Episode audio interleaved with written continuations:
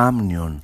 όρος των νέων λατινικών που προέρχεται από τη λέξη της αρχαίας ελληνικής άμνιο και ορθότερα αμνίο, η οποία κατά το λεξικό των Λίντελ και Σκοτ αρχικό σήμαινε το αγγείο εντός του οποίου συγκεντρωνόταν το αίμα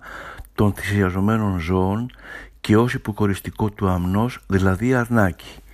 Η λέξη στο ονομαστικό λεξικό του Ηλίου Πολυδεύκους Έλληνα ρήτορα και λεξικογράφου που έζησε στον δεύτερο μετά Χριστό αιώνα πιστώνεται στον Εμπεδοκλή με τη σύγχρονη σημασία του. Πιο συγκεκριμένα ο Πολυδεύκης αναφέρει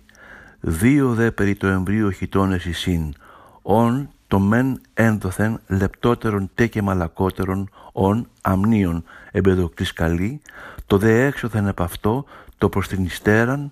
χωρίον ονομάζεται ου και οφαλός εκπέφηκε».